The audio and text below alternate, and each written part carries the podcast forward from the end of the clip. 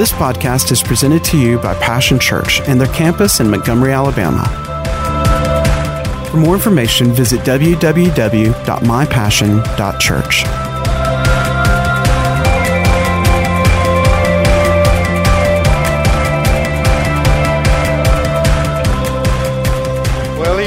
Isn't he? All the time. God is good. Amen. Well, our series is Celebrating Freedom. I want to thank Brother Bruce. Last week I heard a good report while I was out of town. So I was telling Brother Ed Bush, I said I had to hurry and get back in town or I wouldn't have a job. Heard good reports. Thank you, brother. Appreciate you so much. A wonderful man of God, faithful man of God. We've been friends longer than either one of us want to say out loud. Isn't that right, brother? About 35 years. That's a long time, isn't it? Well, we're going to talk about today releasing liberty.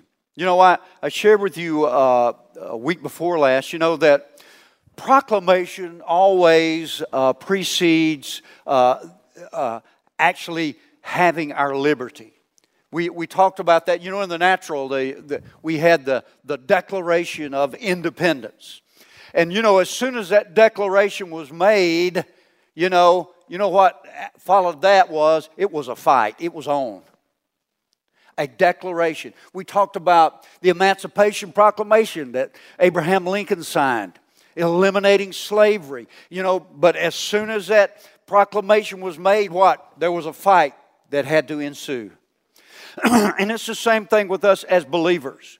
When we begin to dare to stand up and say that what Jesus did at Calvary, shedding His blood, paying the price for our sin through His resurrection, we begin to say that we have been set free. I'm telling you, it's on. See, just because Jesus won that battle and we declare what God says that was accomplished at Calvary through the death, the burial, and the resurrection of Jesus, I'm telling you what, as soon as you stand for that, something starts happening. Because the enemy does not like it. And he does his best to hold you into captivity. We talked about that. And today we're going to talk about releasing liberty. You know, sometimes the difference between what we know as believers and what we're living as believers can seem pretty wide. Amen. A lot of times we know a lot more than we are able to actually demonstrate in our life. That's usually the way it is. Our knowledge, you know, precipitates and outstrips what we're living. But, you know, here's the thing. You know, that's a good thing because that's what keeps pushing the envelope. When I look into this Word and the Holy Spirit begins to share things with me, or I'm talking with a friend or something and we're sharing about the things of God, and I gain more insight and all, that means what? That's new territory for me to press on into, isn't it? And so, you know, in Jesus' day, it was no different. If you want to, turn over to Luke chapter 4. When Jesus spoke in His hometown in the synagogue concerning the liberty that we're going to be referencing today, did you know that Israel was an occupied nation?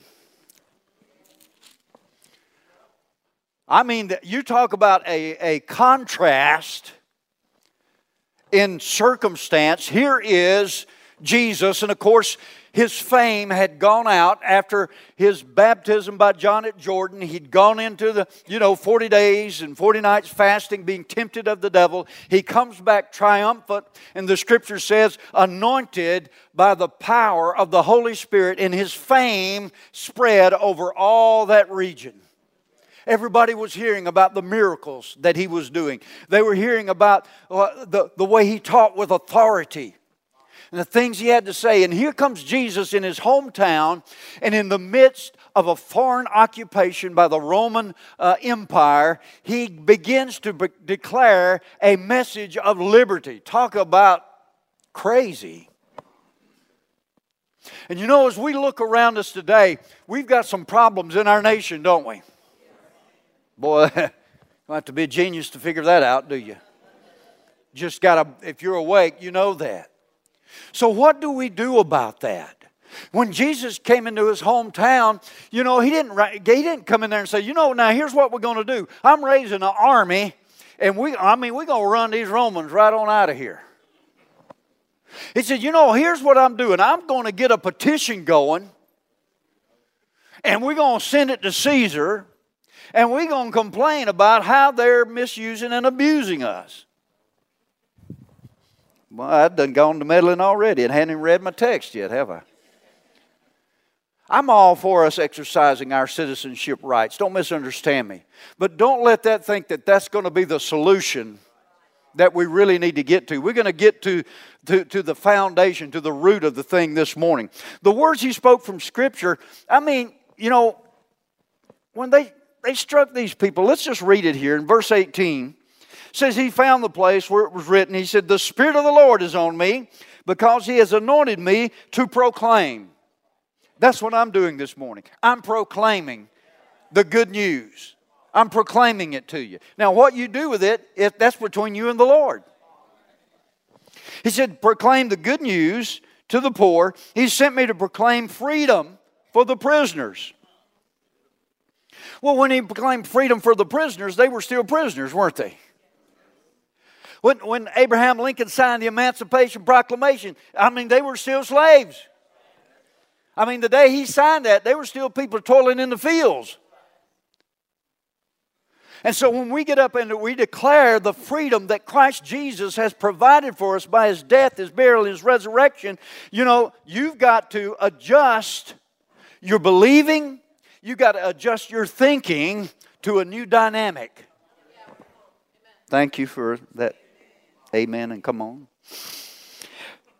And recovery of sight for the blind, to set the oppressed free, to proclaim the year of the Lord's favor. Now see, he read that, everything was good up until then, but notice in verse 20, he said, then he rolled up the scroll, gave it back to the attendant and sat down. The eyes of everyone in the synagogue were fastened on him. And he began by saying to them, today, everybody say today. This scripture is fulfilled in your hearing. Wow. Now, wait a minute. There were two prevailing attitudes in Jesus' day that were occupying the minds of the Israelites. There were those who were the zealots.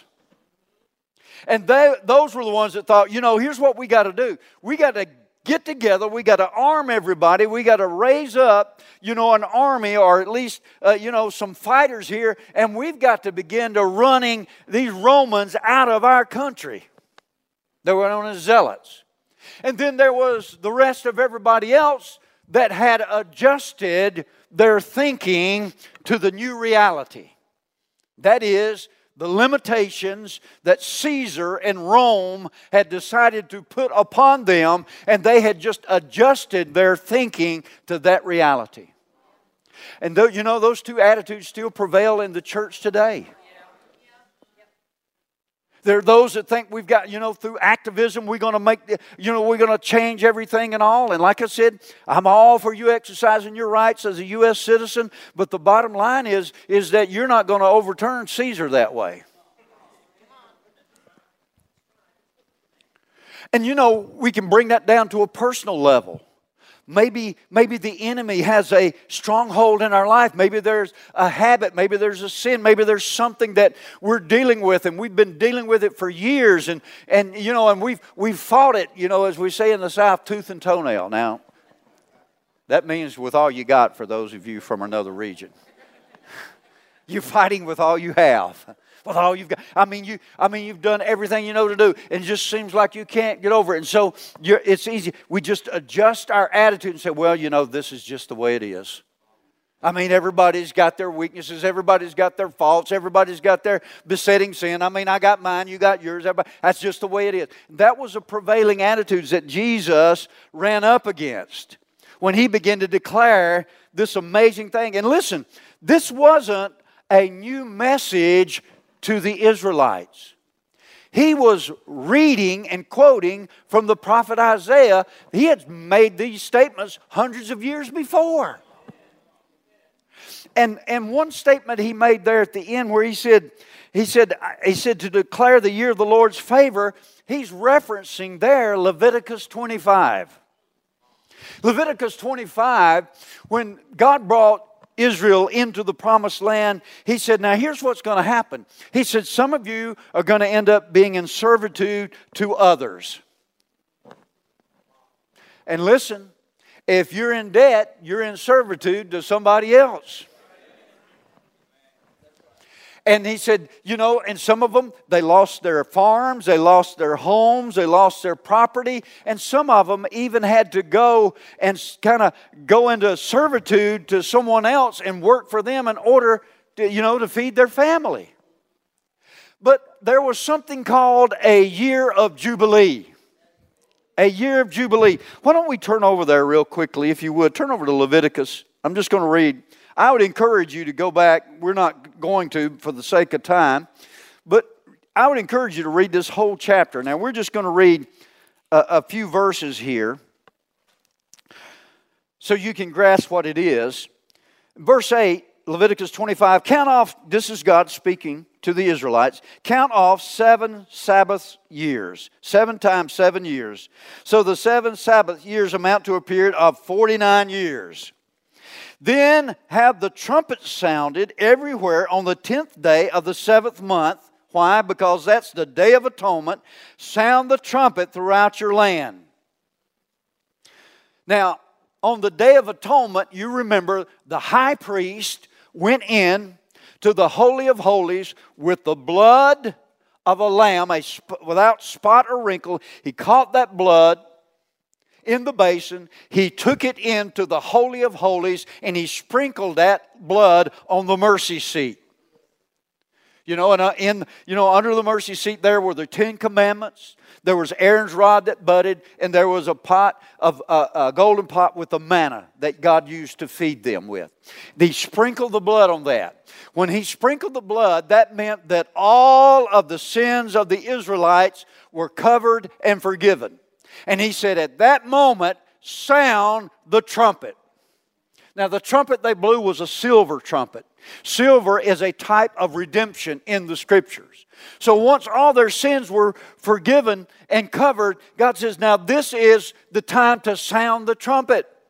This is the time to what? Make your declaration of freedom. You're free. Your sins are forgiven. Your sins are covered. There's no way the enemy can accuse you. Your sin debt is paid for. He said, consecrate the 50th year and proclaim liberty throughout the land. This is why. Now, you know, Jesus has become our Jubilee, hasn't he? Because the Bible says that he went into the heavenly Holy of Holies, Hebrews tells us, and there he sprinkled his own blood on the heavenly mercy seat. And the thing about it is, With in the Old Testament, they had to do this every year. But with Jesus, because he was the perfect, spotless Son of God, once and for all, his blood has covered and forgiven us our sins. So now we can declare liberty and freedom, amen, in our land and to our land. And this is the real key, and this is what Jesus was telling them that day. He said, you will declare liberty throughout all the land to all its inhabitants. It shall be a jubilee for you. Each of you is to return to your family property and to your own clan. Wow. You think about somebody who had lost their farm, lost their property, lost their house. They were in servitude. Can you imagine when the year of Jubilee came? Woo! Somebody started getting happy. Man, oh man, oh man. And as that 7th month approached, and man, tomorrow is the 10th day of the 7th month of the year of Jubilee. Boy, I'm telling you what, you wouldn't be able to sleep. Because I'm going to tell you what. Tomorrow, the high priest is going to go in there. He's going to sprinkle that blood. That priest is going to get on that trumpet. He's going to sound that note, and I'm going home. I'm going home. I'm not going to have to work for this guy anymore. I'm going to go back to my property, my farm, my vineyards. I'm going to go back to my house, to my furniture, to my own bed. I'm going to be free and clear. Yeah. Woo! Boy, don't you know you excited. Yeah. Man, that'd be like you getting an official letter, you know, from some big law firm, reputable law firm, and says, we just want to let you know that an anonymous person has paid off your mortgage, paid off your credit cards, paid off your automobile, paid off your student loans. Woo! That'd be a whole lot of shouting going on, wouldn't it? I mean, you wouldn't even wait to get in the house. You'd start out by the mailbox. This is what Jesus was saying to these people. They had forgotten about their freedom. They had forgotten about their liberty. They had adjusted to a new reality. Well, you know, this is Rome, and I'm telling you what, you open your mouth too loud, and I'm telling you what, you're going to get smacked down. Them Romans are tough people. They're rough people. I mean, what Caesar says goes now. But Jesus came in and he said, I want to remind you of who you are. You're the people of God. You're the people that God has brought liberty to. He says, it is a jubilee, it is holy to you. In this year of jubilee, everyone is to return to their own possessions. Woo! Now, you know, here's the thing. When he declared this, you know what he was declaring? It was a year of release. It was a year of rest. It was a year of recovery. And really, you know what it was? Jubilee was a year of redo. Man, you know, I don't play the online games and stuff, you know, the video games, but boy, my kids grew up, you know, and they play them. And I remember when they were still small at home, they tried to get Dad to do it. And man, I'm telling you, I died so many times. But you know, it was funny, that little man, he'd pop back up. And I'd get a redo. You know what I'm talking about? Of course, most of them, you only had about 3 redos, and then that was it. And so they stopped inviting me to join them on their games because I was not good. But, you know, in life, you know, sometimes we need a redo. You know what I'm talking about? We need a redo. And, boy, I'm telling you, these people in Jesus' day in that synagogue, when Rome was occupied, Caesar was taxing them. He was he was getting tribute from them, excising tribute from them. And I mean, they were oppressed. They were oppressed. And Jesus came in and he said, Here is the cure. Here is how you can be set free. Here's how you can, in the midst of your situation, he said, I'm declaring to you that there is a way out. There's a place of rest. There's a place of release. And there is a place of redo. Now here's the thing. When he declared that, they were all thinking about their circumstances, just like many of you are now while I'm talking about this. But, Pastor, you don't know what I'm facing. You don't know what I'm going through. You don't know the setbacks I've had. You don't know the difficulties. No, I don't. But God does. I said God does. And really, if I knew them, I probably couldn't change them anyway. But God knows, and He's the one that can change them. So He's really the only one that needs to know and needs to understand. And Jesus was trying to get them to change their thinking. And, you know, you're going to have to change your thinking before your circumstance changes. Because we are living, just as they were literally living in occupied territory, we also are living in occupied territory. The Bible says about Satan, the devil, that he is the god of this world. The word there translated W-O-R-L-D, world, is cosmos, from the Greek word cosmos, and it means the world system. See, the world system is not the kingdom system. Amen? In the world system, you know, it says, you know, work all you can, save all you can, and then sit on the can.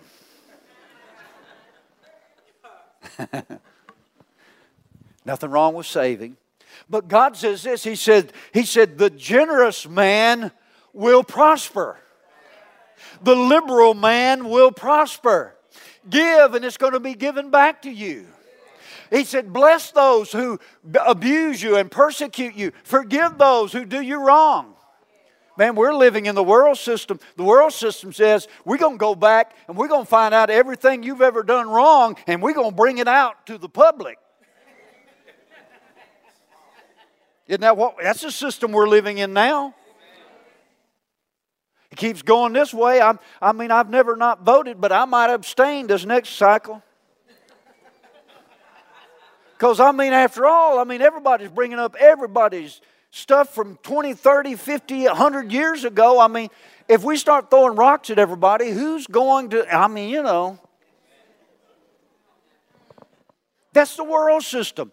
But God's system says, he said, forgive those who've done you wrong. Oh boy, I'm gone to meddling now. Living in occupied territory. They were living in a literal occupied territory, but so are we. We're living in an occupied territory where there's prejudice, there's racism, there's abuse. All kind of things going on. Addictions. All kind of junk. Listen, if there's an area in your life that where the enemy's got a stronghold, listen, that's occupied territory. It might be fear. Maybe you just fear grips you, or you just cannot seem to stop worrying. I mean, you know, you doing it. Listen, that's occupied territory. It can be all kinds of different areas where there's occupied territory, where the enemy has staked his claim, and he says, I don't care what Jesus said. This is my place. This is my part. There were, in Jesus' day, there were pacifists and zealots. Same thing in the church today. The pacifists are the ones that just, you know, okay, we're living with a new reality. You know, this is just the way it is. I mean, none of us are perfect. Pastor, we're not going to be perfect on this side of heaven. Well, I would agree with that. But that still doesn't mean that I need to let the enemy occupy an area of my life. Isn't that right? Absolutely. And this is what Jesus was trying to tell them. He said, you can be free today. You can be free.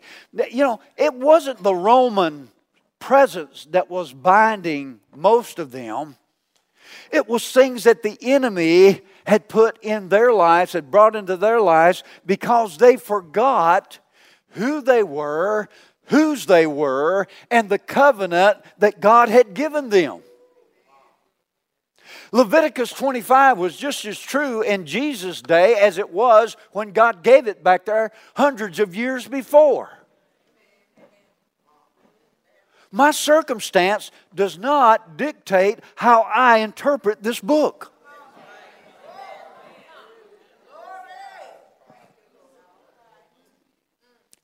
I don't say, well, you know, since I'm not free, Jesus, you know, and then I'm going to get all metaphysical. Well, what Jesus was really saying was, one of these days we'll be free. When we get to heaven, we'll be free. No, he said today. You know, when I need to be free, it's today, isn't it? I don't need to be free in heaven because I'm going to be free then. I won't need any freedom. I'll have complete freedom. Today is the day I need God's salvation. Today is the day I need release. Isn't that right? Amen. So we need to understand this. You know, some people are still fighting the Romans in their life. Yeah. And you know, by the Romans, I mean that thing that just, you know, that you're constantly battling. It might be fear, it might be doubt, it could be some sexual sin, it could be abuse of alcohol, it could be some addiction. The Romans I'm talking about here, it could be any kind of thing in your life. But we're so busy fighting the Romans, we forget what the real issue is. And sometimes the thing is not the thing. The thing is just a result of the thing. It is a symptom of the thing. Isn't that right? You know, if you go see a good doctor, you know, he will treat your symptoms, yes. But if he's a really good doctor and dedicated, he wants to move beyond the symptom, doesn't he? And find out what the real thing is. Get at the root of it. I remember reading a story years ago. This small town was built there, you know, on a river, on a stream.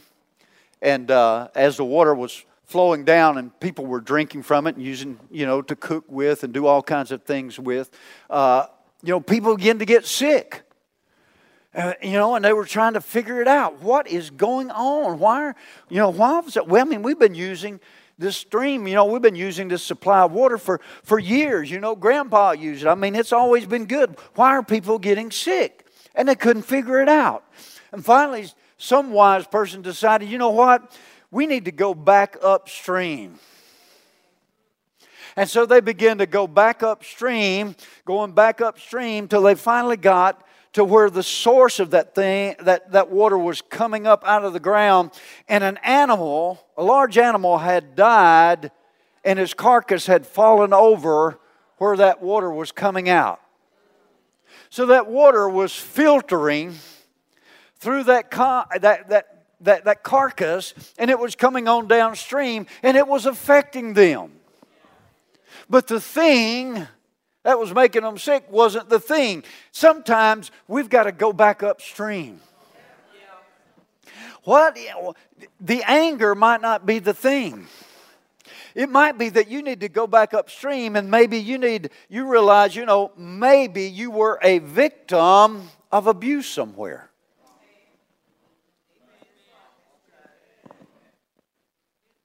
And that carcass of abuse now has created downstream an anger. And you know, I told you, you know, when I was younger, I told you before I got saved, I'm telling you, man, I'd taken so much off of an abusive dad and abuse and people that abused me and cussed me and everything else. And I'm telling you, my fuse was this long.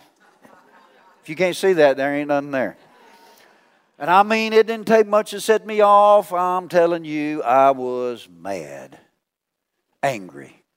Listen, a whole lot of anger in our nation right now. Whole lot of anger going on.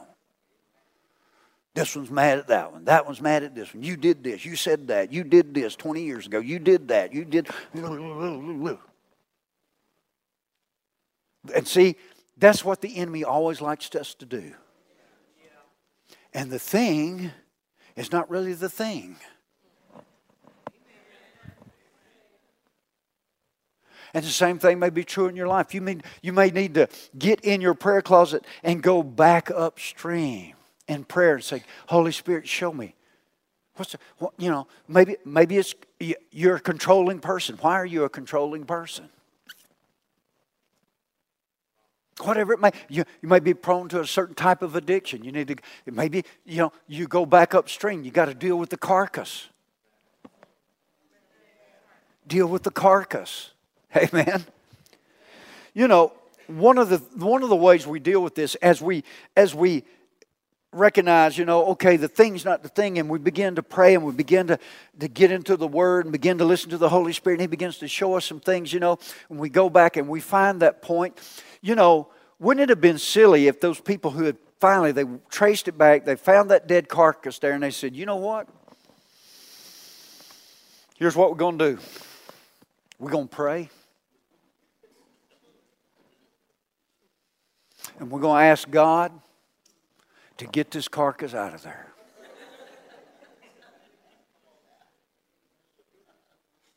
That's what we're going to do. We're going to pray. See, and see, some people, because the thing that you, the symptom that you're at, you're praying and praying and praying, but you haven't got anywhere. You haven't got anywhere. You know, and then other people, they're just mad that the carcass is there. Well, I'll tell you one thing. I didn't put that carcass there. I don't know who did it, but they need to come back and get it out. I'm mad at God. God allowed that carcass to be there. I'm talking about, these are the kind of attitudes you see in the, listen, I'm in my 38th year of ministry, and longer than that as a believer. And I'm telling you what, you know, you don't have to be the sharpest knife in the drawer. You just stumble over a few things in 38 years. And you see these attitudes all the time. You know, anybody in here, your life is perfect. I don't have my hand up. I'm just as an illustration. No. No. And so we get angry or we pray and pray and pray and pray and nothing happens. Or we're mad at God or we're waiting for whoever hurt us to come back and fix it. I got news for you, honey. They ain't coming back to fix it. Come on. We see that in the political realm, don't they? Listen, those people 200 years ago that did a lot of people wrong, they ain't coming back to fix it. They did. It's up to us to fix something. Isn't that right? We got to fix it. And Jesus said one of the ways that we fix it, whatever it is we go back. I'm going to tell you one of the keys to starting to fix it is you're going to have to learn to, oh yeah, forgive.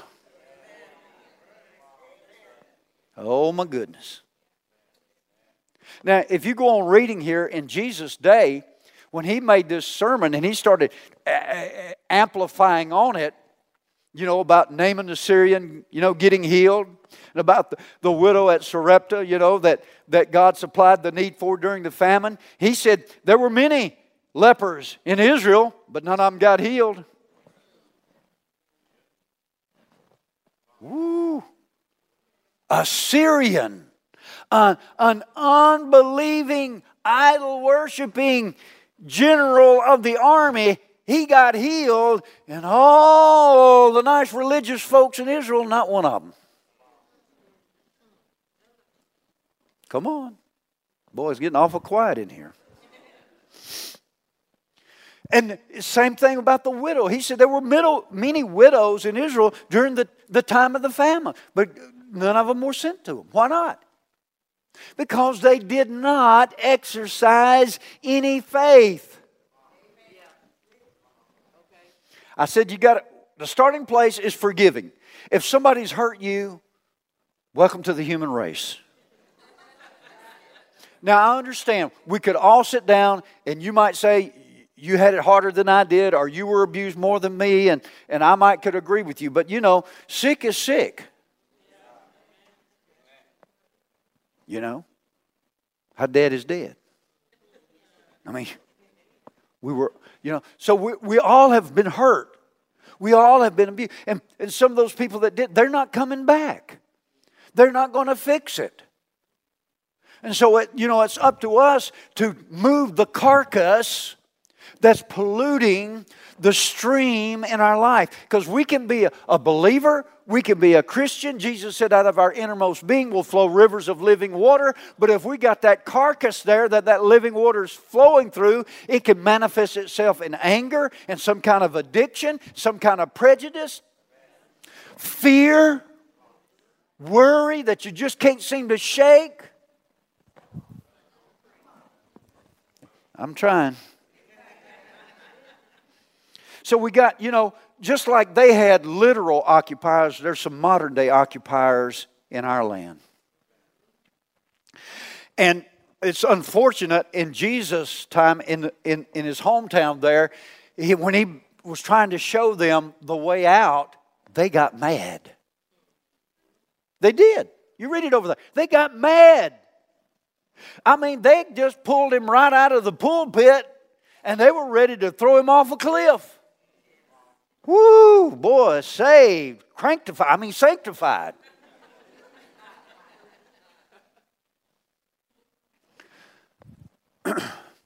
Let's don't get mad.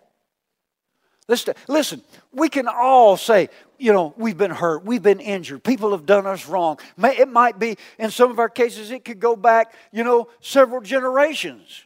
But you know what? That looking at all that and me feeling sorry for you and all of that and empathizing with you and all that, that's still not going to make you any better. If you went to the doctor and you told him what was wrong with you and he said, well, bless your little old heart, and then sent you home, what good would that do you? Man, I want some medicine. I want some wisdom. I want some treatment. I want to get better. If we were more concerned about getting better than placing blame, we'd be a whole lot better. The blame is the devil. Amen? And devil works through all kinds of flesh. White flesh, black flesh, brown flesh, red flesh. If there's flesh and it's not consecrated to God, the devil's going to work through it. Can I hear a holy amen? So let's don't let the devil get us all off track on that. They're modern day occupiers, and we need to recognize that. It can be doubt. It can be unbelief. It can be some habit that just grabs a hold of us that we can't seem to shake, whatever it might be. For some people, you know, it can be poverty. Man, I grew up, you're talking about poor. Ooh, my picture was beside it. You know, where's the poverty in the encyclopedia? My picture was there. Man, I thought people that, some of you young folks, you're going to have to Google this. You know, but they used to have, out in the country, you had a well. You know, now, now here's the thing. There were three classifications, okay? Now, there was the rich folks that had a well, but they had an electric pump that pumped that thing into the house. Ooh, they was uptown. Then there was the middle class poor. They had a hand pump. And then there was us. You walked out into the yard. It wasn't right there on the back porch. No, it was out in the yard, and you let down the bucket. And you pulled it back up by hand. We didn't even have one of those crank things. We just had a rope with a wheel over, on pulley. Some of y'all laughing. I'm telling you, no. We didn't have a bath. We had a path. But it can be any kind of things that can get a hold of you. Sometimes it's even generational. All kind of occupiers. So let's talk about real quickly because my time's giving up. How many give you about 10 more minutes, will you? Y'all getting anything out of this? So restoring liberty to the land. There's three things I want to just mention real quickly here. That is releasing our brothers, releasing ourselves, and releasing our nation. And all three of those is desperately needed in our nation. Releasing our brothers, releasing our family members. I'm telling you, sometimes the hardest people to forgive are those who are the closest to us because they have a lot of times hurt us the most. And the most frequently. Isn't that right? I mean, after all, the people you're around the most, they have the most opportunity, don't they? They have the most opportunity to upset your little cart, to bump into you, to say things that are hurtful, to do things that are hurtful, to all kind of things. So, it starts out, we got to learn to forgive and release. You remember the parable Jesus gave about the man that was, over his head in debt, owed millions of dollars to the king. King said, well, sell everything he owns, and at least I'll get some return. And the guy fell down and said, be patient with me, and I will pay you all. Well, right. Sure you are. And the king was moved with compassion. He said, okay, here's what I'm going to forgive the whole debt. Wow. Wouldn't that be great? And that's really what God's done for us, hasn't it? We know that's a picture of what He's done for us. We owed a debt we could not pay. He paid a debt He did not owe. That's grace. Isn't that right? But then Jesus said there was a fellow servant. This same servant went out and found a fellow servant that owed him a couple of bucks. He said, pay what you owe me. He said, I can't. He said, but give me time and I will pay you. Well, that was reasonable. I mean, he could probably pay the guy $10 back.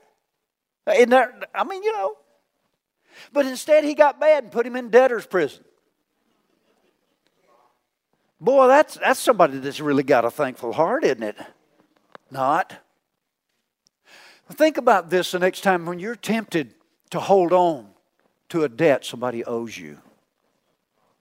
A hurt, a wrong, an abuse, whatever it might be. Think about for a moment how much God's forgiven you. Think about how you've wronged God. Thought, word, attitude, actions. And yet he freely forgives you all that. Can't we then forgive our family members, our brothers and sisters, the equivalent of that $10? Oh, I know it hurts. Of course it hurts. If it didn't hurt, we wouldn't have an issue with it, would we? I mean, you know, a fly lands on me. I don't go to the emergency room. I just brush it. Isn't that right? Sure. I mean, the whole reason we're having the issue is because it hurt. It hurt me. And then, and we can get in all this, well, it shouldn't hurt you at all. Well, whatever. It hurt me. That's the first thing you face. It hurt me. Okay, then you know what? I'm going to forgive them. I'm going to forgive them. I'm going to stop rehearsing it, nursing it, and I'm going to let it go. Thank you for anything. We have to learn to release our brothers. You can read about that in Matthew 18. We need to learn to release people. Then Jesus said this in this same parable. He said, when we forgive others, we bring a release to ourselves. Amen. Jesus said this. He said, whatsoever things you desire, when you pray, believe that you receive it, and you'll have it. Woo! Hallelujah! He just gave you a blank check there. But there's a fine print that follows that. When you stand praying, forgive. Hello? Don't forget that part. When you stand praying, forgive. The reason a lot of people, their prayer life's not working for them is because what? You're in debt. You've got a forgiveness debt that is way up there. And you need to let it go. And you know what you'd find out if you let go of that debt where people owed you? You know, because if somebody did me wrong, that means they owe me. They owe me an explanation. They owe me an apology. They owe me a reparation. They owe me, they should pay me back. That's a debt, isn't it? When you forgive that, some people, if they would just do that, all of a sudden they see a backlog of prayers they've been praying start to be answered.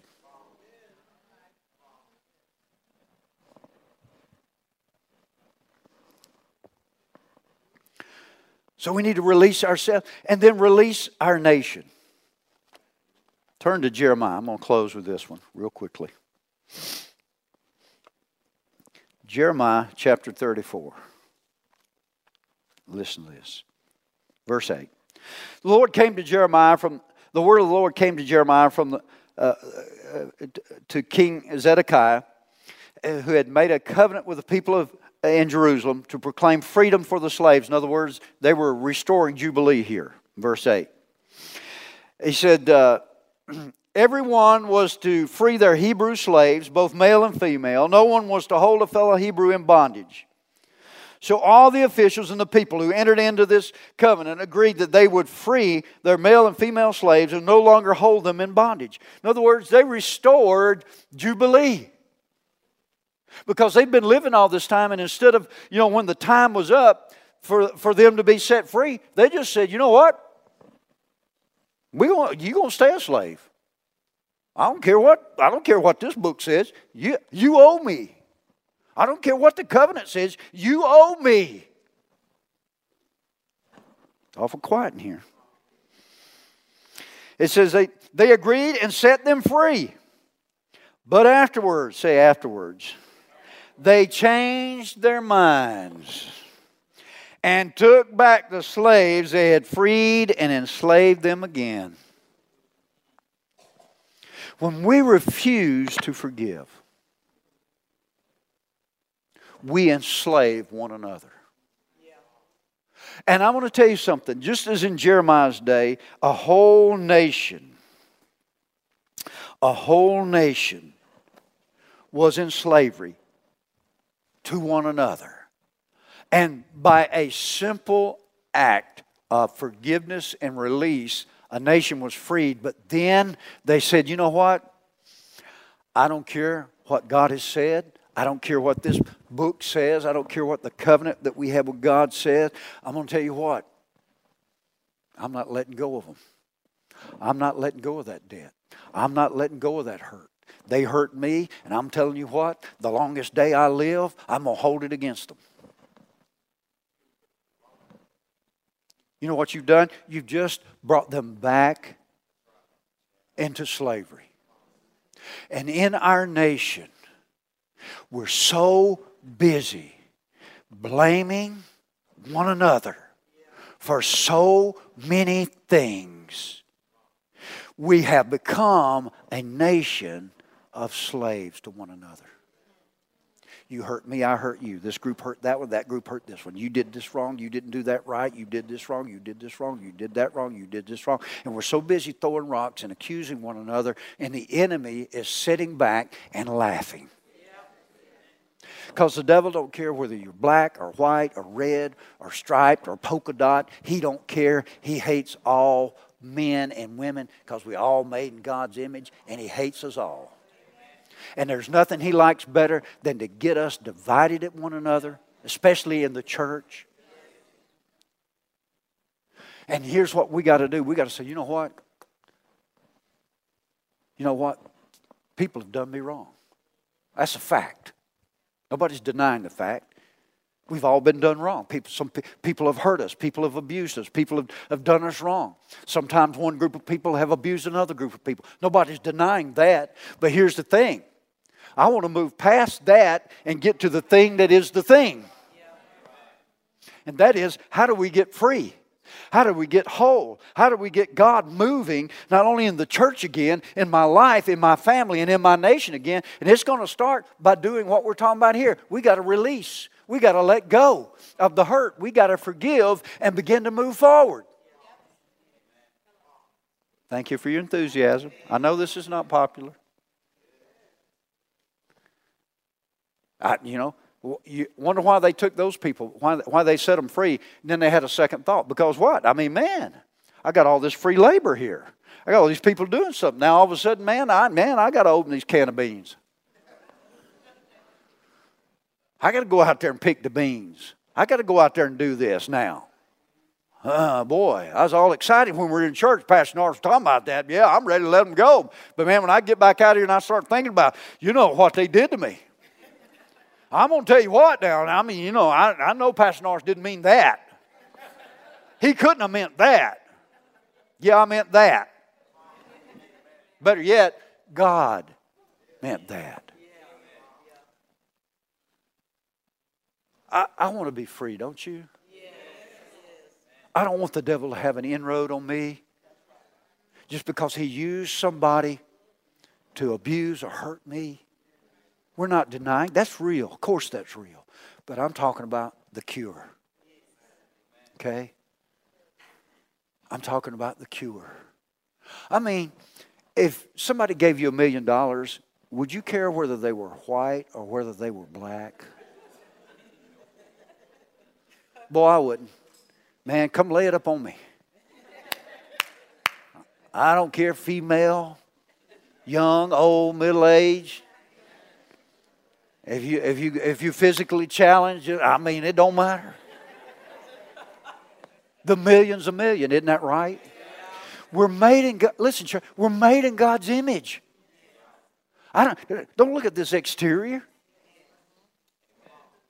On the inside, we're all the same. We're made in God's image. Isn't that right? We've all been hurt. We've all been abused. But today, just like Jesus, I'm declaring, today is the day of liberty.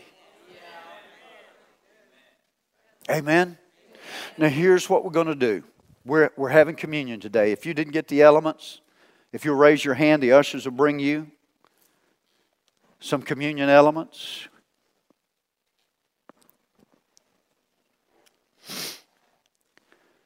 This communion that we're about to partake of, the Lord's table, among other things, it is a declaration of our liberty. It absolutely is. The bread and the cup that we're going to partake of in just a moment, you know what this is? This is, in microcosm, a declaration of all that God provided for us in Christ Jesus. And it means that we can go free, just like the Israelites did in Jubilee. We can go free, and we are to set our brothers and sisters free who have in any way become indebted to us. I don't care how they've hurt you, how they've abused you. Today is the day of being set free. Isn't it? Don't you get tired of carrying that grudge around? Them things get heavy, don't they? Those emotional grudges and hurts and things, they just don't, they rob your sleep. You don't have peace of mind. You can't concentrate. It builds barriers around you so that you can't make new friendships and relationships. It's all kind of junk that it does. Isn't it true? Aren't you tired? Jesus said, "Come unto me, all you are heavy laden." Well, they weren't all carrying, grindstones around with them. They didn't all have an ox on their shoulders. What was the heavy burden he was talking about? The things we've just been talking about here. The abuses, the hurts that pile up on us and that we've piled up on others. Come on, we're not totally innocent, are we? I got to admit, I've hurt people. I've not always done right by everybody. I'm not perfect. I don't claim, but I'm not using it as an excuse. I'm just saying, I'm not only part of the solution, I've been part of the problem. That's all I'm trying to say. So I'm not pointing fingers at anybody, but here's the thing, we can get out. So here's what we're going to do. We're going to partake of the body through the bread, and the cup is the blood. But before we do, we're going to declare liberty in our lives. Maybe you're hearing somebody, something especially the Holy Spirit's just brought up to your mind, a particular hurt or abuse, or there's an area where you just haven't been able to get rid of fear or worry or something that grips you. We're going to take a moment and pray before we partake of this, the Lord's table, and just allow the Holy Spirit. Would you just shut yourself in there for a moment, just with the Holy Spirit, and just allow the Holy Spirit to speak to your heart, to point out that area, maybe where that carcass is polluting the waters, that's stealing your peace, that's stealing your joy, that is just a hurt from an abuse or whatever it might be. And as we partake of the Lord's table in just a moment, we're going to let that go. We're going to let that go.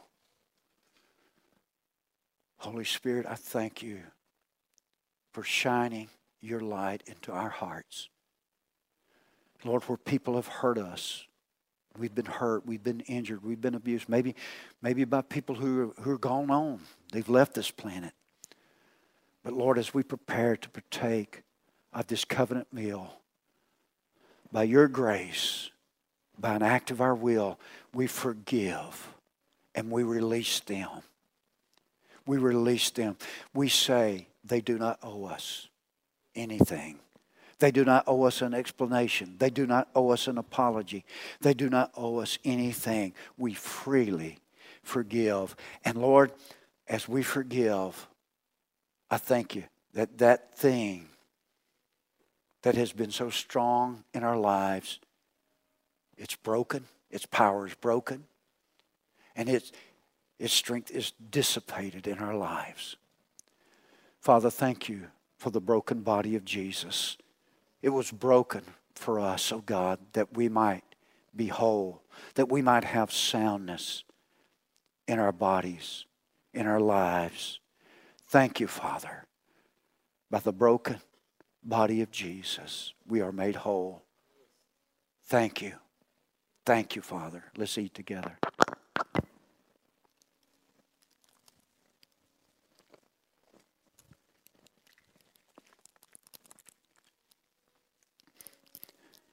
If you need healing in your body, just receive it.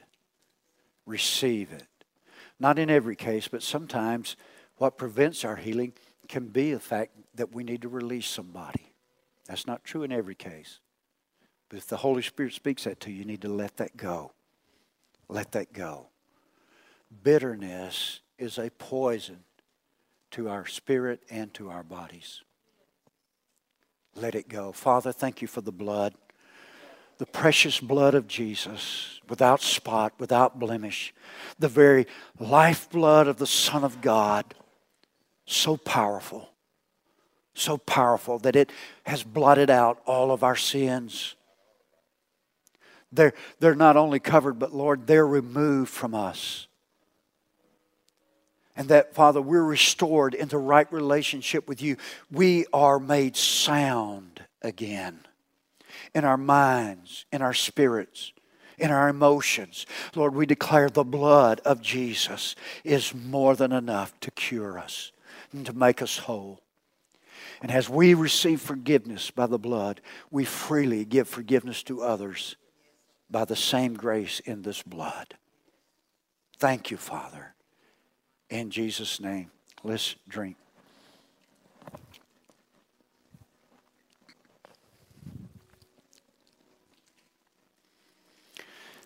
Let me read you what Paul said here.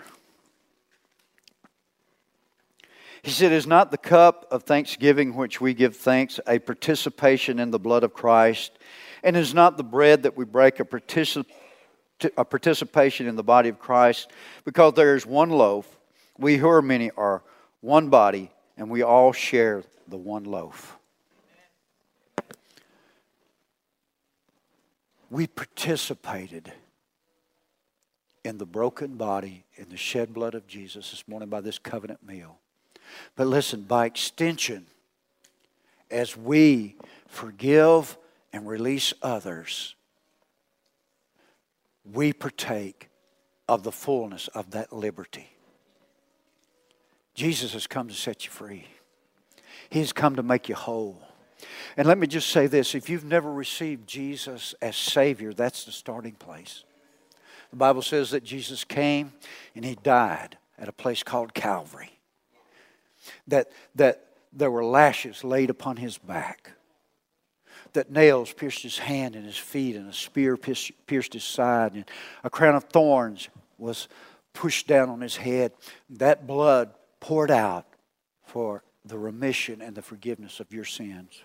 Amen.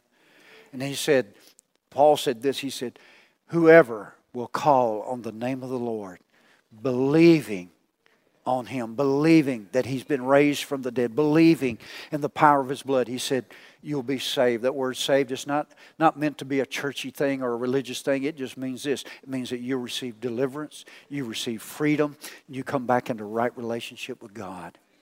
If you've never done that, you need to do that before you leave today. Now, I know a lot of times we pray and we lead people in prayer, but you know, nowhere in the Bible where it really it ever shows anybody praying that way. Did you know that? That blows our mind, isn't that right? Paul talked to the jailer after the earthquake. He just said, "Believe on the Lord Jesus Christ." I mean, Cornelius and them, they got saved and filled with the Holy Ghost. Nobody's prayed for them yet that I know of. See, we think it's got to be done a certain way. No, what matters is the issue of the heart. What are you believing? Amen? Praise God. Well, just before we close, we got to say goodbye to some people. Thaddeus, Michaela, y'all come up here. They're going to leave us. Oh, come up here and stand by me. Oh, come up here, hon. Oh, they are precious, wonderful people that love God and have loved this church. Listen, so many of the things you may not be aware of. You know, this beautiful platform here, these guys did it. The shiplap, all the lighting out there in the foyer, they made it so wonderful. You know, all the work they've done in the youth hall, in the middle school, helping me set up the video and getting all that worked out, and the lights, and I mean, so many things I can't even remember them all. These guys just came in. Amen. They have pitched in. I mean, Thaddeus, they'd be up here after they'd worked. Now, you know, they were here, you know, with the Montgomery Ballet. But also, they worked jobs besides the Montgomery Ballet. And there's many a night, especially when we're first getting in this building, we'd come up here, I'd meet, especially because usually we're working at night, but a lot of times Michaela was up here too. He'd come up here, he'd meet me, and I'd stay up here with him to 8, 9, 10 o'clock, and then I'd just lock him in the building. Tell him, well, just, you know, set the alarm when you go. He'd stay up here working on, come on. I mean, now that's a heart for God. That's a heart for God's people. And I tell you, the Bible says that, you know, that we are to honor them. And so I wanted to bring them up. We're going to pray over them. Now, here's the thing, church. Listen, before they leave, you know, they're getting ready. They're moving to San Antonio. Isn't that right? They're moving to San Antonio. Anybody ever moved? I mean, even going across town, it costs money, don't it? And they're going to move to San Antonio. So here's what we're going to do. You know what? I'm not going to receive a special offering for them this morning or anything, but here's what I would say to you, church. Listen, if you're able, you know, bless these people before they leave today. You know, we used to, years ago, we used to do something called the Pentecostal handshake. Anybody know what that is? That's a handshake with some money in it. But if you're able to, bless them before they leave today. Don't y'all rush off. You know, let God bless you. But, you know, if you're able to, you know, give what you can, $10, $20, some maybe more, to help them in their moving. Amen? I'm telling you what, we couldn't pay them for what. You know what it would cost us if we'd had somebody come in with this kind of knowledge and expertise? It would have cost us thousands of dollars. Amen? Amen. Be happy about it. It's a good thing. Amen? And you're going down there, they're going to be connecting with family. Your family's down there, and you guys are going to already got a church that you're going to be involved in and everything. And so, you know, while we hate to see them go, we rejoice in that God is directing their path. He's guiding their path. You know, everybody's different. You know, I'm one of those kind of people like, you know, when I make friends, and I wish I could just hang on to everybody the whole time. Amen. You know, there's people that has come through this church. They're on the mission field. They're in other churches, and God's directed them there, and we're happy about that. I am in the Spirit. But boy, I can't. That's why I can't wait till we get to heaven. We can all be together then. There won't be no parting of ways then. I've been, you know, I'm one of those. Man, I tell you, I want to keep you. Man, you know, not in a possessing way, but I mean, you know, I love people. And I love these guys, and they've been such a blessing to Cindy and I and to Passion Church. Would you just stretch your hand up this way, and we want to bless them. Father, I thank you for this beautiful couple. God, not outside, but especially inside. What a heart and a love they have for you and for the people of God. Lord, they've been such a rich treasure and a rich resource for us here at Passion Church. How they have blessed and refreshed Cindy and I, and how they have blessed this church and enabled us, Lord, to just present the gospel in a more excellent fashion. I thank you for them, for every hour, Lord, that they've invested. Lord, I pray that you would repay them, Lord, what only you can repay. God, open doors for them as they go forth to San Antonio. Bless them, oh God. Bless the work of their hands there. God, I thank you for a safe journey. Lord, I just thank you that blessing after blessing overtakes them in San Antonio. God, I just thank you that you're the strength of their life, that you continue to direct their path and fulfill your good and perfect will in their lives. We bless them spirit, soul, and body. We bless them financially, O God. And in every way, may your grace abound toward them. Father, we bless them as they go. We speak peace over their lives, health over their body. Thank you, Father. Thank you for favor there in San Antonio. Open doors. Great blessing returning back to them. Good measure, pressed down, shaken together, and running over. We pray in Jesus' name. In Jesus' name. God, speak to the hearts of your people here, Lord, as to what they should give. Lord, may we be liberal in our giving as they have been liberal to give to us here at Passion Church. in Jesus' name. And all people, God's people said, amen.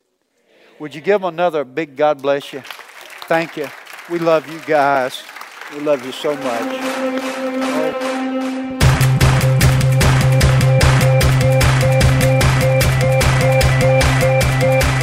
Thanks for listening to today's podcast. We hope you've enjoyed it and pray that you are blessed by God's Word.